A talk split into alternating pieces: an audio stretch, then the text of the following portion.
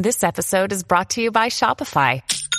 Forget the frustration of picking commerce platforms when you switch your business to Shopify, the global commerce platform that supercharges your selling wherever you sell. With Shopify, you'll harness the same intuitive features, trusted apps, and powerful analytics used by the world's leading brands. Sign up today for your $1 per month trial period at shopify.com slash tech, all lowercase. That's shopify.com slash tech. Welcome to the Writing to Get Business podcast, where you'll get tips to expand your writing skills. Every week, you'll hear tips and strategies to support your writing. Pat Iyer is your show hostess, a ghostwriter, editor, and author who has written 48 books. Sit back, relax, and listen. Here's your hostess, Pat Iyer.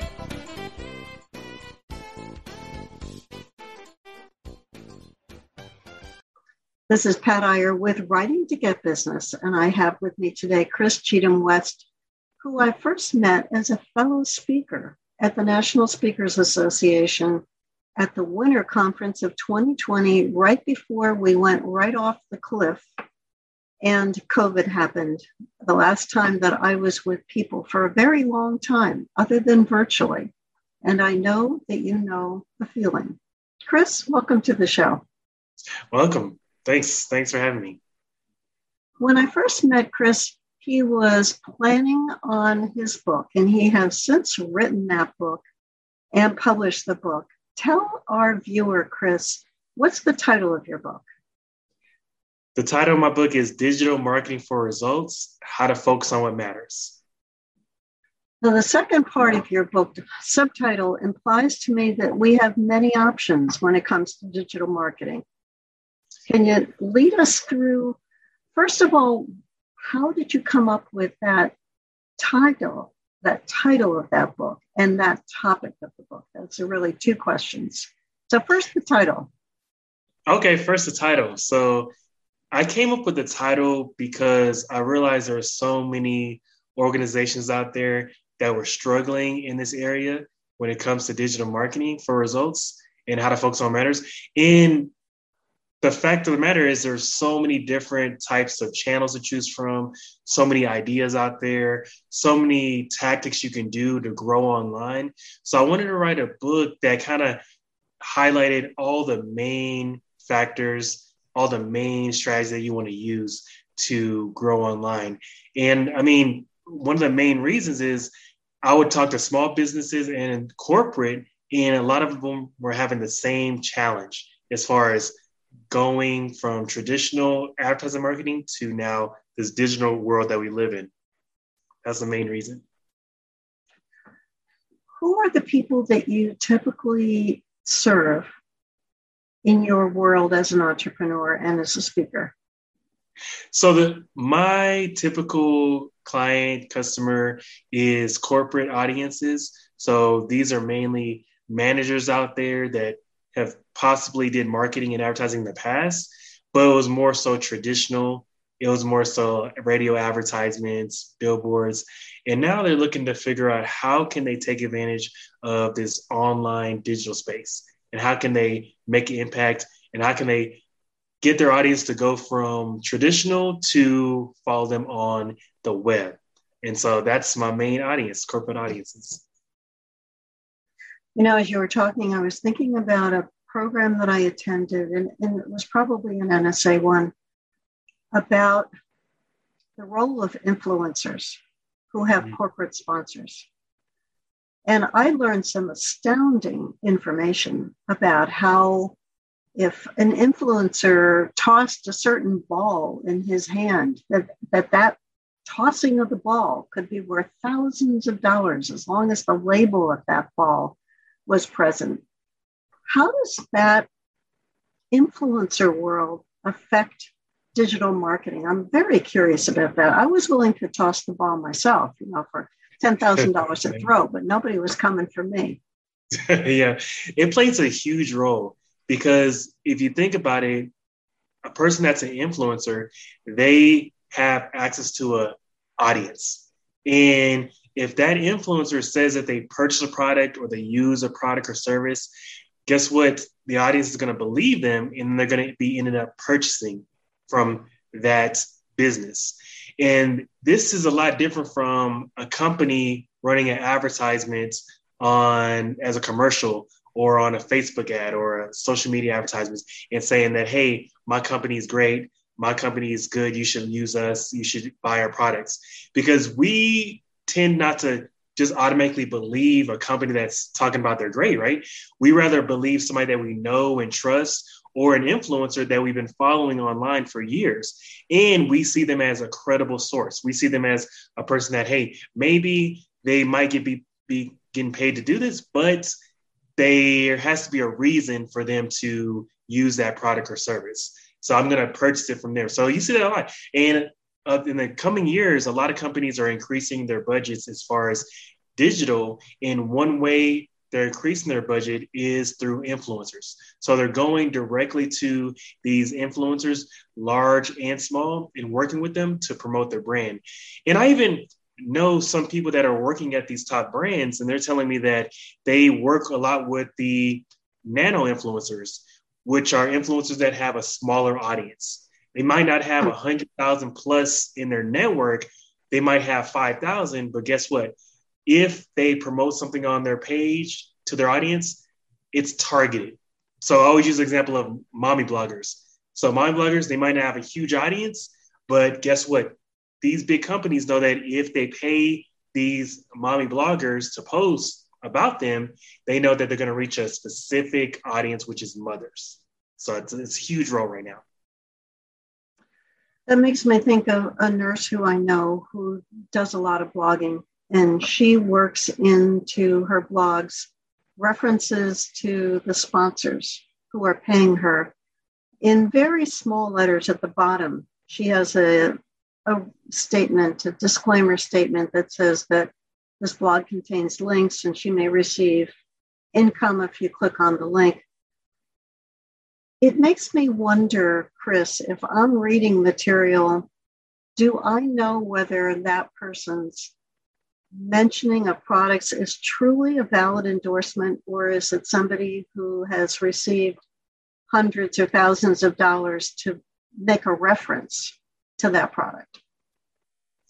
Yeah, it is a challenge these days. Sometimes influencers they would put on their post that, hey, this is an advertisement. And just like you said, your friend said, they put on the top of that page or the top of the newsletter, they say, I do get revenue from you clicking on that advertisement. So, I mean, it's always good to let people know it's an ad, right? So, just like when we're watching TV, we know for sure it's an advertisement. So I think that's something that needs to be looked at in the future as far as you do want to make sure that people know what they're looking at as advertisement, or else it could be seen as deceitful. I mean, there's been cases where people have gotten sued because they didn't say that they were actually promoting an ad and then just post something mm. even if they got paid. Yeah. So that's definitely a challenge. But as consumers, we get so much content, we get so many advertisements all day, every day it can get difficult to tell. It can. And, and on that note, I was watching a guy who I would consider to be an influencer named Anthony Padilla, P A D I L L A. I am not getting any money from Anthony, by the way, for mentioning his name. He's a guy who's got, um, I think he's a layperson. I don't think he has any medical training, and he's had a history of anxiety and depression. He's a handsome guy. He's got a talk show and he's got millions of viewers. And he brings guests on his show who have various unusual things. Um, he brought on people with multiple personality disorders in the show that I watched, and another one with people who don't identify or enjoy sex of any kind. And he's brought on guests about depression and so on. But what I was struck with was that we could, in a, a half hour show, we could not go more than about seven minutes before there were YouTube inserted ads in his show. And I know that he knew he didn't know when he was taping when those would be appearing because he didn't say, you know, we'll come back after this. I found it annoying. And I don't know if people pay attention to those ads or do they click through, they wait till they get to the skip ads? part. I mean, what's your impression of breaking up content with that frequency with ads? So when it comes to advertisements, you definitely still want to make sure the user experience is top priority because you don't want to be in a situation where you're promoting ads every 30 seconds. So we've all been watching TV one time, maybe late at night, and the advertisements and commercials just seem to go on forever. So, and that's bad user experience. And of course, usually that's the ads that we see late at night. So you want to consider, even if you're trying to make money, you still want to balance out all the content. So, for example, I always tell people to think about education, entertainment, and promotion. So you want to give them the ed- entertainment and the education, and then every now and then you can promote and you can do advertisements. If it's too much advertisements, that's when people might leave. They might say, you know what, this is too much advertising. I'm tired of using this. I'm tired of watching this TV show or talk show or podcast. I'm going to go to another podcast. So it's definitely something you want to look into as far as how much you actually put in there because there's only so much people can take. right. So I think that you that people definitely want to consider what is the user experience first and then give them give them information give them something of value and then thinking about selling versus only trying to sell sell sell majority of the time so i think that's what some brands get wrong is that they're constantly trying to sell all the time and they forget about the actual customer experience. They forget about actually giving first before they're trying to take money. Another thing that YouTube is doing, and they're doing it to my channel, they find the videos that I have that have the most views, and they're inserting the ads at the beginning of my video without my permission, without me getting any income from those ads because I don't have enough subscribers and enough view hours to qualify to be part of the advertising program. So I was horrified when I found that. And I looked to see how I could eliminate it, and it turns out that I can't.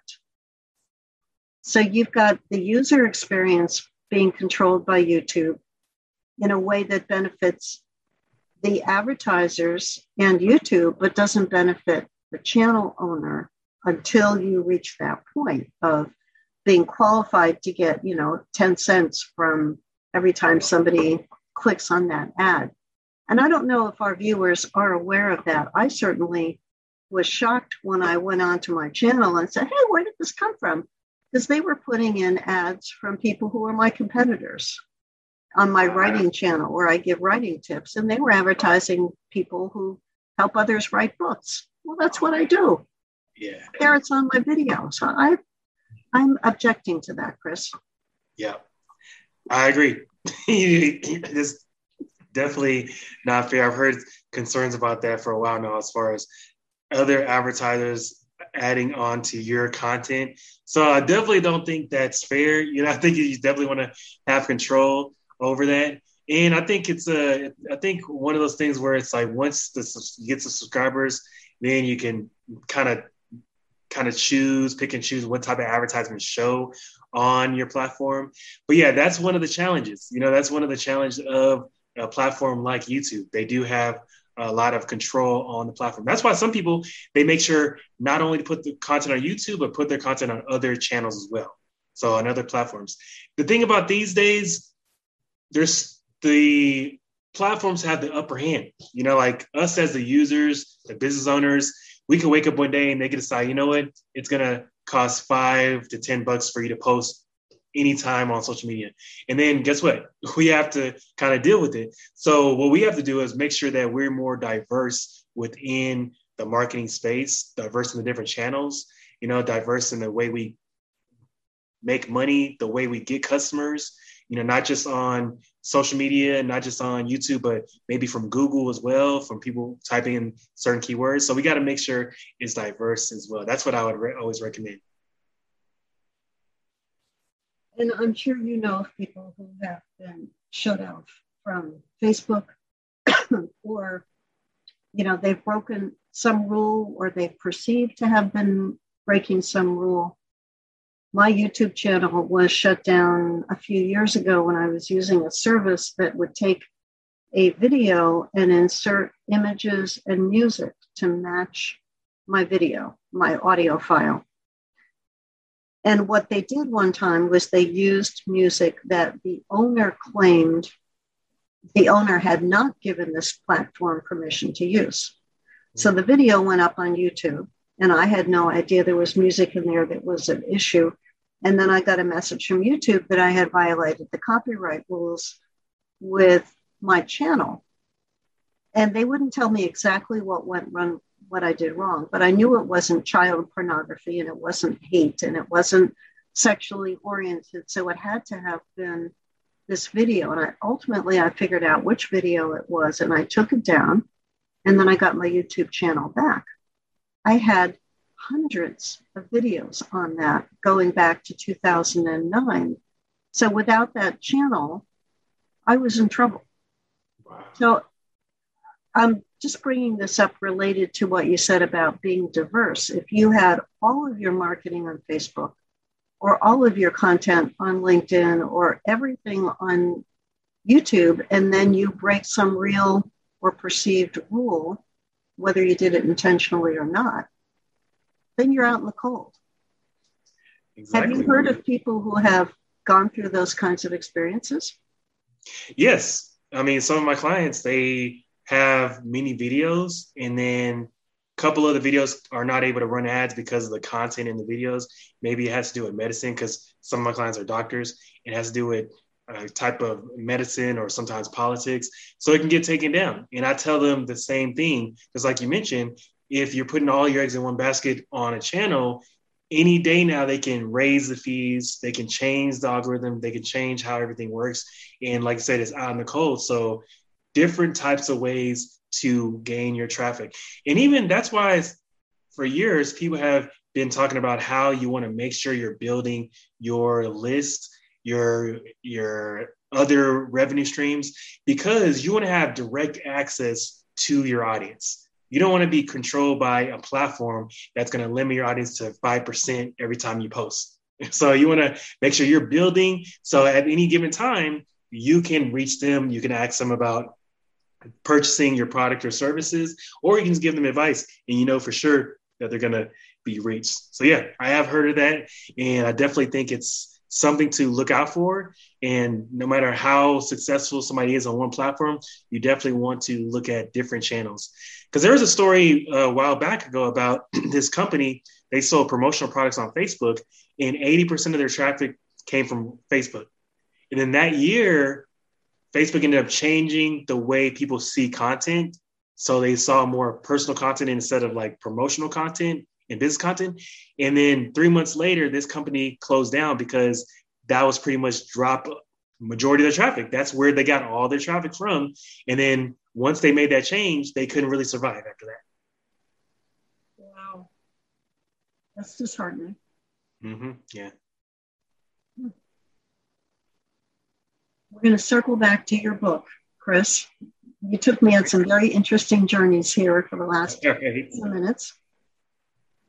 Did you decide when you were planning the content for this book that you would seek a publisher, or were you planning from the beginning to independently publish it, or did you go with a hybrid publisher?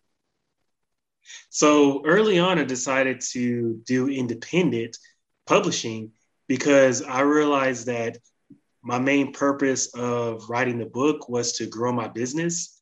And I remember even talking to you about some advice as far as like independent versus going to major publishers. And I realized that for my business right now, I wanted to grow it. I wanted to get my credibility up and I wanted to get my authority up as far as this marketing space.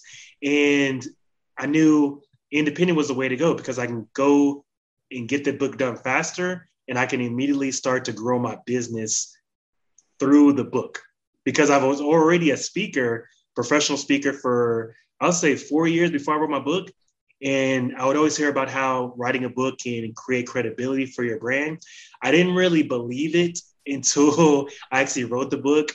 And then whenever I present, people come up to me asking for consulting services, for me to come to their organization, for me to help them on a monthly basis. And I realized this is the same presentation I've been given for years. you know, so like it's the same exact presentation. I mean, I know I get better a little bit every year, but it was just different after I had that credibility. And so that's when I realized, like, yeah, that's a really good opportunity. And that's one of the reasons I, I went independent and it worked out. That's such a great story, Chris. Yeah. Tell me about how you got some attention to your book after you finished writing it, that launch process, or how you were able to make it visible, to make you more visible. So, yeah, so whenever I published the book, I thought to myself that I want to make sure that I can get out to people. So I didn't want to just write a book and then have it sit at my house just to, to say that I'm an author. so I wanted to actually get out there so I can grow my business. So one thing I did was right when I wrote it, I made sure to start bringing that to presentations. I made sure to start posting that on social media. So I decided, you know, I'm not going to just do one post on social media about my book that's releasing. I'm going to continue marketing it for months and months. I'm going to continue marketing until I have a next book. And so that actually works because every time I post, 90% of the time I get new sales to the book because every time I post, not everybody saw the last post. And there's always so much things to, to look into. So what I do right now is one person on my team, they look at my book and they create graphics about the content of the book. And they're giving me graphics like on a weekly basis. And then, then I can post those graphics on my social media platforms and my newsletter, and that can continue to generate some revenue. So that's one way. Uh, partnering with organizations that already sell products such as books or has an audience, uh, doing bulk orders to different conferences before I speak. So yeah, so, I, so it's a lot of um, mainly mainly marketing online. What would go into the graphics that your team creates about the book? Can you say again, please? what would go into the graphics that your team creates from your book? Oh, okay, so for sure. So, for example, one part of the book talks about search and optimization, and then it says here's three different tools to find out what your rank is and what you can do to measure your traffic. And then so they would list those three things out, and then they'll put the book right next to it. And then from there, that's it. And I'll just post that, and then underneath it says save, share, uh, contact for more details. And it gives people information that they can use to understand more about the book so they can decide if they want to purchase it and they can see if it's for them as well. So you're giving them information and then you're getting them to purchase after versus trying to sell, sell, sell all the time, but instead give them some parts of the book so they can know if it's for them or not. Mm-hmm. Are you leading them to a link on Amazon are you doing the fulfillment of the orders within your company? So I do both. So I do both. Uh, so I tell people if they want a signed copy, then they can go directly to the website. And if they want it directly from Amazon, that's fine as well. But signed copies, co- copies, you come through the website. So yeah, that's usually what I tell people. And then whenever I post, I just make sure to say, "Hey, link it, link is in the bio." Signed copy on this website. And then if you want a direct copy or ebook, then you can go to Amazon. Mm-hmm. That reminds me of when I co edited several textbooks with people, and we were in all different parts of the country. And we got together once a year for a professional conference. So I brought sheets of labels, and we sat down, and each of us signed a label, probably maybe two inches by three inches labels. And then we could put those labels on the inside cover of the book and say, here is a copy of a book signed by all three authors, even though we didn't physically write on the book itself. But it served the same purpose. Wow, that's a good idea. I never heard of that. I have a woman now, my virtual assistant, who controls my inventory of my books, which she keeps in her home. And every once in a while I get a request for a signed copy of a book, but I never really thought about what you just said in terms of if you want a signed copy of the book, order from me. Otherwise, you go to Amazon, where Amazon charges no shipping. We do charge shipping, and that has been a deterrent. So now you've given me an idea, Chris. Yeah. I'm going to start marketing signed copies of my. Definitely. I mean, that's what I did when I initially launched it too. It's like I put posted, I did a box opening. So whenever I first got the book for the first time, mm-hmm. I had my wife record it and it recorded me opening the box and opening the book for the first time. And I just said, hey, go to this website for a signed copy. And yeah, within an hour, a lot of people purchased. That is nice. You know, I've never had anyone video me opening up a box of my books. I like the smell that comes from the box. Did you smell yeah. the box? Yeah, I think so. Yeah, yeah, I did at the first time. it was nothing like opening it for the first time. It was like, mm-hmm. man, this is uh, insane. Because like you're writing it for on paper for months and months, and then you don't think much of it really until like you see it completed in your hand, and it's like, wow, so it's amazing feeling. It is such a sense of accomplishment. Yeah. To think that came from your head and and you finished it because Chris, there are a lot of people who come up with the idea and get partly through a book and then it stalls and it just sits there. It's wow. such a tragedy. Definitely. It's it's one of those things. Just gotta knock it out. so little by little. So there's so many different processes you can go through, but uh, some people will lock themselves in the hotel room. Others just write a paragraph a day. So I think it's just doing what works for you. And what worked for you in terms of getting that book finished? So I think it was uh, for. I told me I was telling myself I was going to write a book for a year or so, and then I finally started it. Once I started it, I would write a couple paragraphs every day. I would say three to four days a week, and then I gave myself a deadline. And then when the deadline was approaching, like I started to write like a page each day just to knock it out. So it was a tough process because I was told myself that I have to be consistent in order to get it done. I can't just write sporadically, randomly. so I need to figure out, okay, when am I going to write and stick to it? And so that's what really helped me. So like setting that deadline and then trying to make that deadline, whether it takes a couple hours a day or one hour a day or 30 minutes a day, just knocking it out. And then I didn't really write chapter after the other, one chapter after the other. It's more so like I would write some content on one chapter, some content on another chapter, and I just kept doing it like that. So it kept me interested in it. It kept me motivated. And you can really start anywhere in the book. You don't have to start with chapter one. That's interesting. I never really thought of that. so I started. I always. That's. I think I started with introduction to chapter one. Yeah, that's a good point.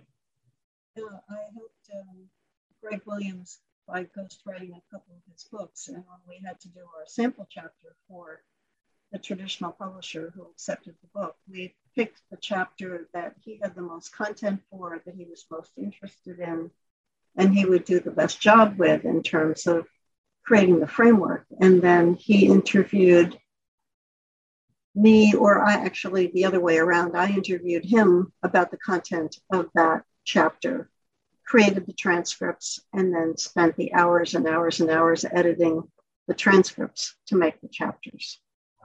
That's what working with a ghostwriter can do.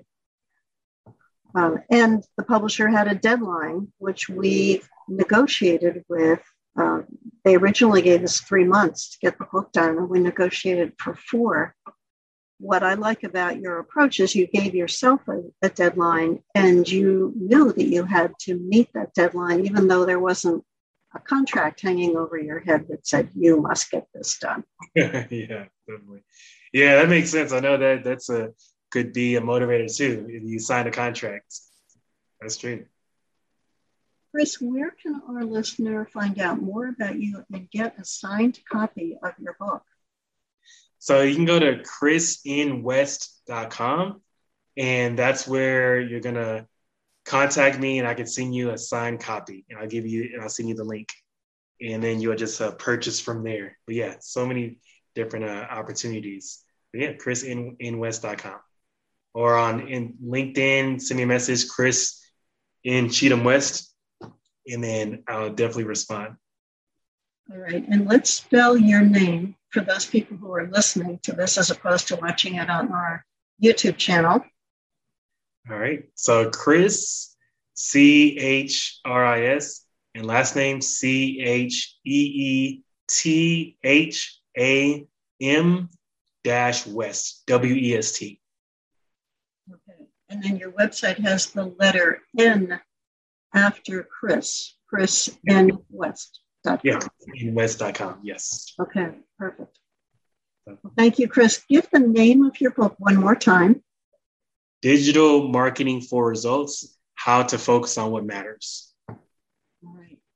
Thank you, Chris, so much for sharing your wisdom. What has come through is your commitment to getting this done, recognizing that your audience, which is the corporate audience, needs to understand different forms of digital marketing. Billboards and paid ads are not the name of the game anymore. When I was doing a program about a year ago, I did an image search for yellow book. What I got was a yellow book and a book. When I was looking for yellow book, phone book, mm. image companies didn't even understand what a phone book was anymore. So we know that we've moved well beyond that into an era of ads on YouTube, not putting all your eggs in the basket, known as Facebook, making sure that you're diverse, giving mm-hmm. yourself a commitment to get your book done. And Chris pointed out how his team is using graphics, pulling content out of the book to create little snippets with tips from the book, an image of the book, and a link as to where the purchaser can get the book. And that that consistently being added to social media is keeping his sales strong. So those are valuable tips that you shared us with us today, Chris. Definitely. Thanks for having me. Thank you. And thank you to you who's been spending your time listening to Chris Cheetham West talk about digital marketing. I hope that he has inspired you with some ideas. And if you are questioning the value of your book, I hope you paid attention when Chris talked about the fact that when he gives talks, people come up and ask him for help with their marketing programs. He's got authority and visibility and credibility because of the book that he's written. Come back next week for a new show, new topic. This has been Writing to Get Business, and I'm Pat Iyer. Hi, this is Pat Iyer, and I have with me today Michelle Seiler Tucker, who is a specialist in the merger and acquisition, getting a company strategically positioned so that as it operates, it becomes profitable and it becomes saleable. Michelle, what were some of the key topics that we covered in your show? So thanks, Pat. Um, one of the so we'll go through all the key topics. I think where we can start at is why did I write my first book called "Sell Your Business for More Than It's Worth," and I wrote my first book for credibility, lead generation, and exposure. And let me tell you, that book really catapulted me to the next level. So I encourage everyone to to in business to write a book because it really separates you from your competition. We also talked about, you know, why is it that Steve Forbes says 80% of businesses will never sell? What that reason is. And we talked about, you know, the biggest mistakes that business owners make. We also discussed how to start with the end in mind, like Stephen Covey talks about, and how to plan your GPS exit model from the beginning. We talked about how you could possibly even create a bidding war on the sale of your business and really maximize value. We talked about the difference between hiring a business broker and a mergers and acquisitions advisor. And we talked about how not all are cre- created equal. that the, you know, some specialists uh, really do a great job and, and some don't. So you really need to do your due diligence and do your homework there. And gosh, I think we talked about so much more. Go listen to this episode. It's probably one of the best. Thank you, Michelle. That was an excellent summary. And be sure to you who's watching this show to catch Michelle Seiler Tucker. Even if you've never thought about selling a company, it's something that you do need to think about, and Michelle's show will tell you why.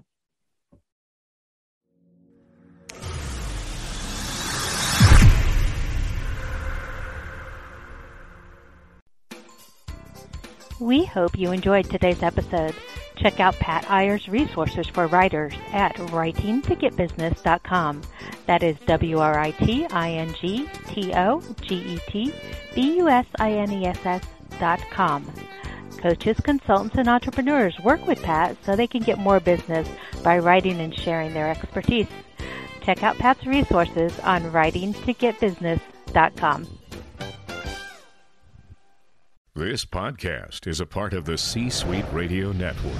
For more top business podcasts, visit c-suiteradio.com.